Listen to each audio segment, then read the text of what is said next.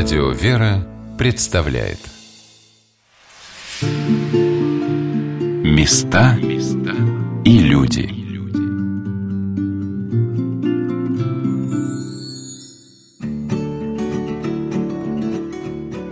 Здравствуйте! В эфире Мария Милюкова. Я все еще живу в сторожке на кладбище на территории Спаса Георгиевского храма в селе Млево, которое находится в 35 километрах от города Удомля в Тверской области. И все еще привыкаю к жизни в настоящей русской глубинке. А мои соседи, Нина Васильевна и ее дочь Наташа, делятся рассказами о встречах с хищниками. Детей в этот километр от школы их возили на автобусе, потому что медведь ходил. Правнучка прямо говорит, пойдем к кабанам. Кабанам за грибами. Я говорю, да ты что, Ларисонька, говорю, я боюсь. Она говорит, что медведя, что ли, боится? Да, он на дерево. Я говорю, да и мне не забраться. Ну, как хочешь, тогда я-то убегу. Цель моего приезда – старинный Спасо-Георгиевский храм, который через 34 года отметит тысячелетие, как здесь не прекращались литургии. Здесь происходит много того, что обычно называют чудесами. Так, после пожара отреставрировали икону преподобного Сергия Радонежского, которому молились около 300 лет. Когда образ очистили от копоти, прочитали «Святой Александр Свирский». Икона замироточила. Такое Александра за 80 лет видела впервые – Александр Свирский плакал. Вот вы знаете, деревяшка и плачет. И вот текут и текут эти слезы из глаз, прямо вот из глаз. Люди в Пасху все прямо видели. Здесь обновляются иконы. Отец Владимир показывает венок из цветов которые уже 170 лет не вянут, вопреки законам природы. Венок из цветов. 170 лет где-нибудь простоит? Нет. Вот и, пожалуйста, Господь, какие чудеса. Это бессмертники. Я в огороде все выращиваю бессмертники. Он год-полтора, а потом они все равно высыхают полностью и осыпаются просто. А зимой в минус 30 распускаются деревья. 4 декабря. Вот мы уже два года вечерняя, и мы в 12 часов всегда идем смотреть на участке, растет большой-большой куст вербы. И вот в 12 часов она начинает распускаться. У мальчика из башки? Да. Введение Да, в храм Пресвятой Богородицы. И вот в, этот, в, этот, в эту ночь всегда распускается верба. И матушка с батюшкой уже мы вот уходим, ну, мы в 12 до часу, до полвторого это бываем. А потом утром они немножко чуть попозже там это, нарвут этой вербы, и всегда нам на этот праздник, потом уже на литургии нам всегда дают по веточке. И хотя, казалось бы, здесь уже ничто не может удивить, в храме поют ангелы – Практически каждый житель села, приезжие, не раз слышали службу за закрытыми дверями. Вечером, когда все поставлено на сигнализацию и внутри не может быть никого, начинается небесная служба, которую слушают люди, проходя мимо. А из верхних окон выходят лучи света. Александра сильно переживала за судьбу почившей матери. Где она, что с ней, когда вдруг увидела этот свет. Читаю молитвы утром. Я читаю, вдруг меня такой свет осиял. Вот такой свет – я смотрю и смотрю, видно купол, а темно утром. Темно, ничего, вообще хоть глаз к ней, вот такая темнота. И вот э, свет этот опускается, опускается, опускается. Я еще хотела мужа будить, бежать, но думаю, э, уставилась прямо, знаешь, вот ну Посмотреть. не могу. Да, вот так вот. Потом побежала на службу, узнать, что же она пропустила.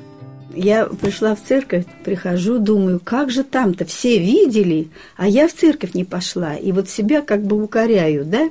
Говорю, ну, ну, что вы тут видели-то, какое-то событие-то? Да ничего мы не, тут не видели, да? А я пораньше так пришла, батюшка вышел. Говорит, что ты видела? Я говорю, вот я видела вот такое. А он говорит, да ты не первая уже видела. Это, говорит, Богородица к нам спускается. Передо мной открывается старинный засов, и по вековым ступеням, не сдерживая трепета, поднимаюсь на колокольню. Ой, мамочки.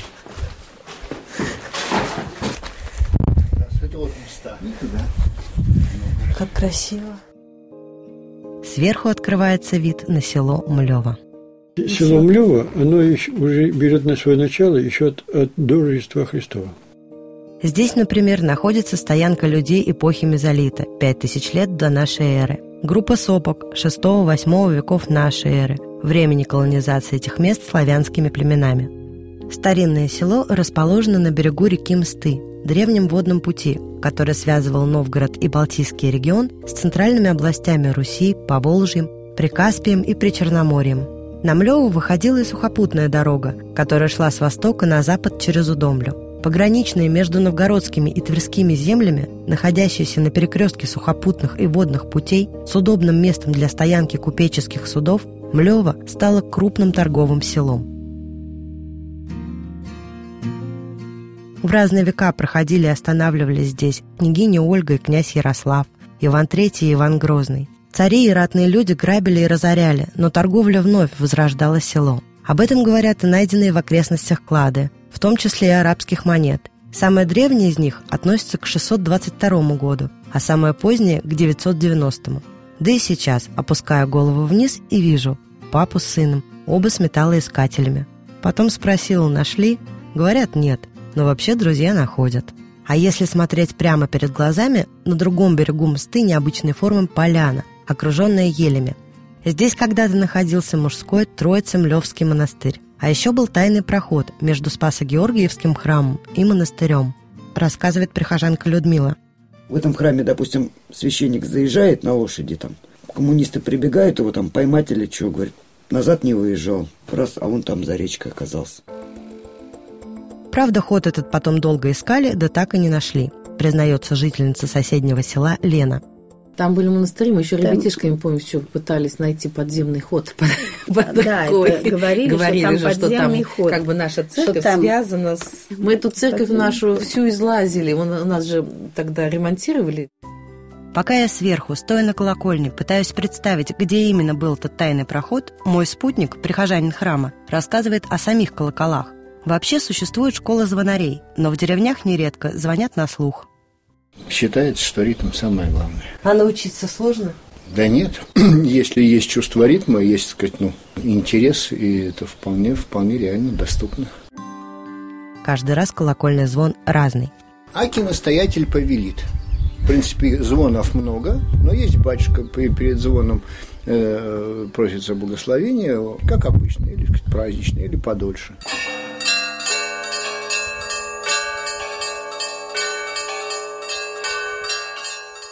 Здесь очень много рычагов и веревок, ведущих к колоколам. С первого раза кажется, ни за что без уроков не получится. И все же пробую.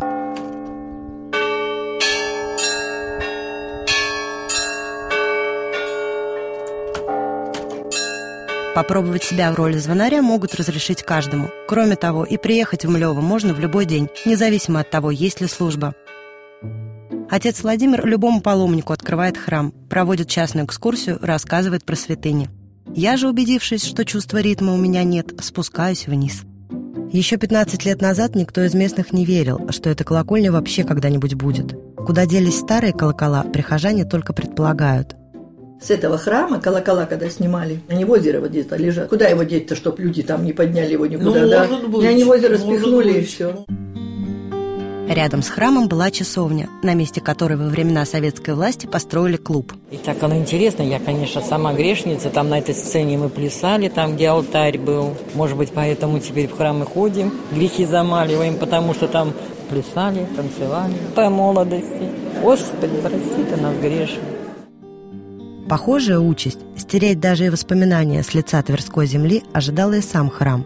Но не получилось. Уже в революцию взрывали, три раза пытались взорвать. И вот только вон там вот трещинка, вот над алтарем. Что только взрывают, а он не взрывается. Ну и что? Сказали, вам надо, мужики, говорят, вы взрываете, и взяли да ушли. Он не дал, вот они все думают, какая это сила, вот она тебе сила. Сам красавец шестипрестольный храм пребывал в чудовищном запустении, вспоминают прихожане – в летнюю церковь батюшка Петр никого не пускал. Говорит, что тут все обвалится и убьет. Потом вот. ее очень много раз обворовывали тут. Мы очень много икон украли. Ничего тут не было, ничего, даже книжки-то были все утащены. А в последний раз поймали их. Они по веревке спустились из купола, спустились вниз. Один-то ушел, а другой тасался, веревка ворвалась. Он с ножом. Он сказал, я первый раз, а три раза ходили. Батюшки сменяли один другого. Назначение в Млево как ссылка. Тем временем великий храм с тысячелетней историей по-прежнему грозил превратиться в руины. И когда уже отец Владимир и матушка Алевтина пытались справляться со всеми выпадавшими испытаниями, местные делали ставки. Когда они сюда приехали, я смотрела на них и всегда думала, надолго ли они приехали, смогут ли они выдержать все это. Во-первых, очень много работы было в храме. Э, мы вытаскивали, как сейчас помню, все ковры, дорожки, там же не топились печи, э, плесень и все прочее. Погост вокруг храма и вовсе был местом для посиделок. Придут, накидают, набросают. Я сколько раз вижу, как батюшка ходит, собирает бутылки, банки на могилах оставленные. Среди помощников разве что несколько пожилых женщин и пара бабушек. Трещит бензопила. И думаю, кто там косит целый день? Смотрю, батюшка идет. Я говорю, батюшка, так это что, вы косили? Да, я, а кто еще? Мы дали койку ему, а вот Алюся Беликова дала тюфяк. Не было прихода, хлеба купить не на что было. Сам батюшка уверен, все с Божьей помощью. Господь не оставлял. Так, в самый мороз в конце декабря в Млево вдруг приехали паломники. Думаю, на Новый год картошка есть своя, тут капуста есть, да. Буханку хлеба купил 5 рублей, а думаю, ну 5 рублей это будет на после Нового года нам. А смотрят, что у меня больше ничего нет-то. Ну и начали тут... Посиди, батюшка. Да, да батюшка, ты посиди, мы сейчас это купим ко- кое-что себе. И вот они давай, нам гречки, нам того, нам того, нам того. Набрали, и все, в коробке складывают, и все. И носят, носят машину. Думаю, что ж, что в, в городе нету продуктов, что они в деревню приехали, скупают это тут. Они, Они говорят, это нам, это вам, говорит, на, на Новый год. Вот Ну, чего только не было. Апельсины, даже посуда, кружки какие-то. Да, два, два бокала нам подарили. Шампанское, пора отметить этот Новый год. И заодно, Гречки. Да. Мы, в общем, где-то полгода все раздавали вот эти вот Да, мы- продукты людям. народу. нуждающим. Нуждающим. Потому что мы такое съесть просто не смогли бы. Представляете, какое чудо было? Вот, вот так вот. Вот так. День приезда отца Владимира в село млевцы сегодня считают чуть ли не самым светлым в жизни. Именно с этого дня немногие оставшиеся местные жители ведут отсчет начала возрождения храма. Для храма-то он все сделал. И пол весь выкрасил, иконов сколько реставрировал. Он с первого врата снял эти, отправил в Тверь, там реставрировали потом. И вот сейчас вы видели там, как хорошо. Славьте Господи, славьте Господи. Сделать нужно еще очень многое, от глобального укрепить колонны до восстановить старинные фрески. И, конечно, на ремонт очень нужны деньги, взять которые пока, к сожалению, особо неоткуда. А сейчас отец Владимир показывает мне реставрацию старинной кладки. Это все старинное. Все камешки. Это со старой истории. Тут как раз приехали где-то 40 студентов, жили в палатках. Давайте поможем, давайте. И вот они, у нас же воды здесь нету, и вот они на, на тачках возили из родника воду, и каждый булыжничек э, вымыли руками. Э, Приехали специалисты, специальная бригада, которая вот этим занимается, и уложили аккуратненько, как вот каждый булыжник подходил друг к другу. Они просто лежат, они не, не забетонировали ничего.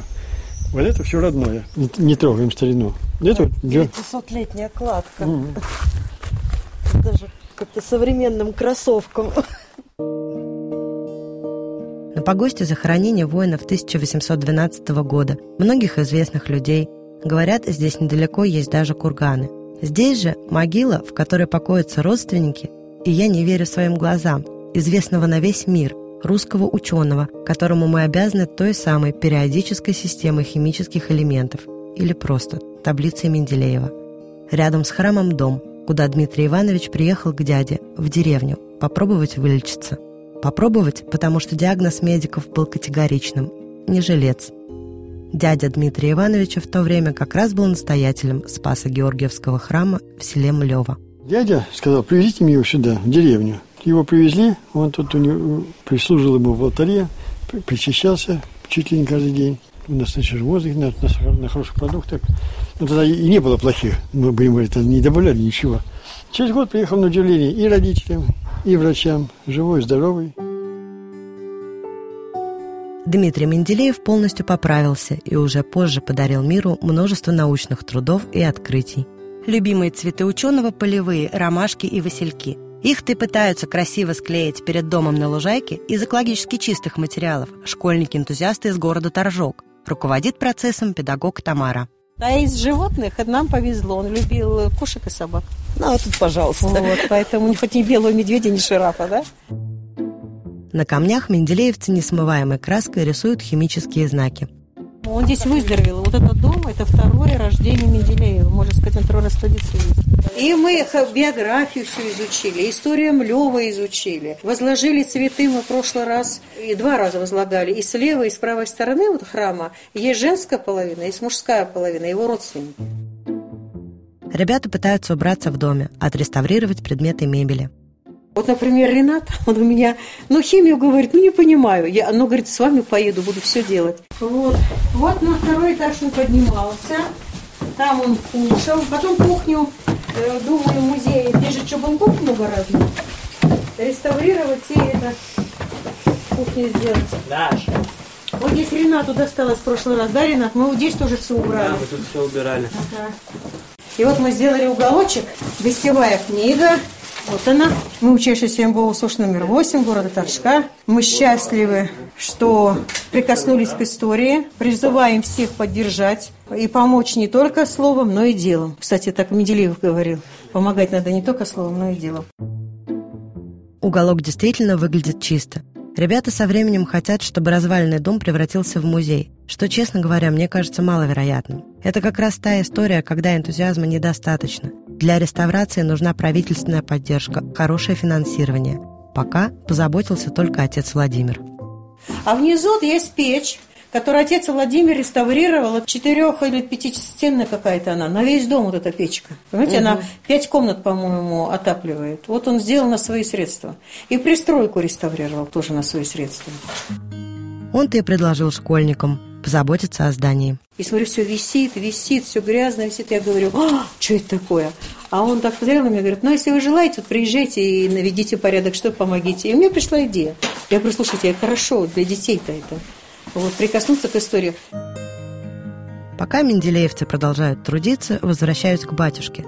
Он стоит недалеко от входа и показывает мне на сохранившиеся остатки фресок. Смотри, наверху везде он, весь храм был вокруг расписан. Фрески вот остались. Но в 1936 году председатель сельсовета приказал забелить. Забелили все фрески, а в 1939 году был такая гроза и ливень, что люди повыскакивали из домов, боялись находиться в домах. Этот дождь в 39-м очевидцы, тогда маленькие дети, помнят до сих пор. Он бил параллельно земле, по стенам храма, смывая побелку и освобождая от краски лики Господа, Богородицы и святых.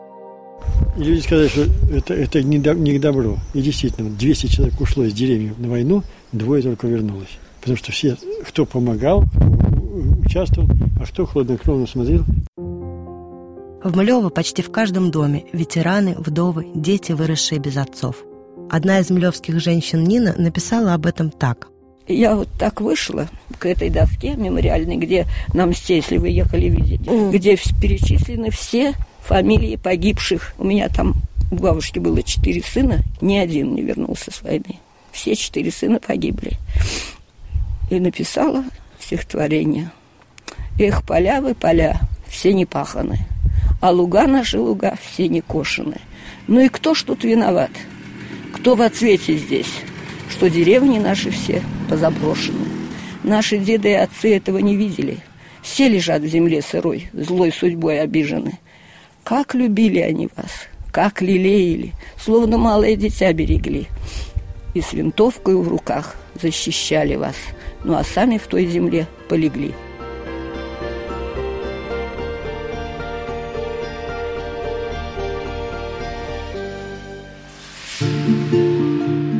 Места и люди.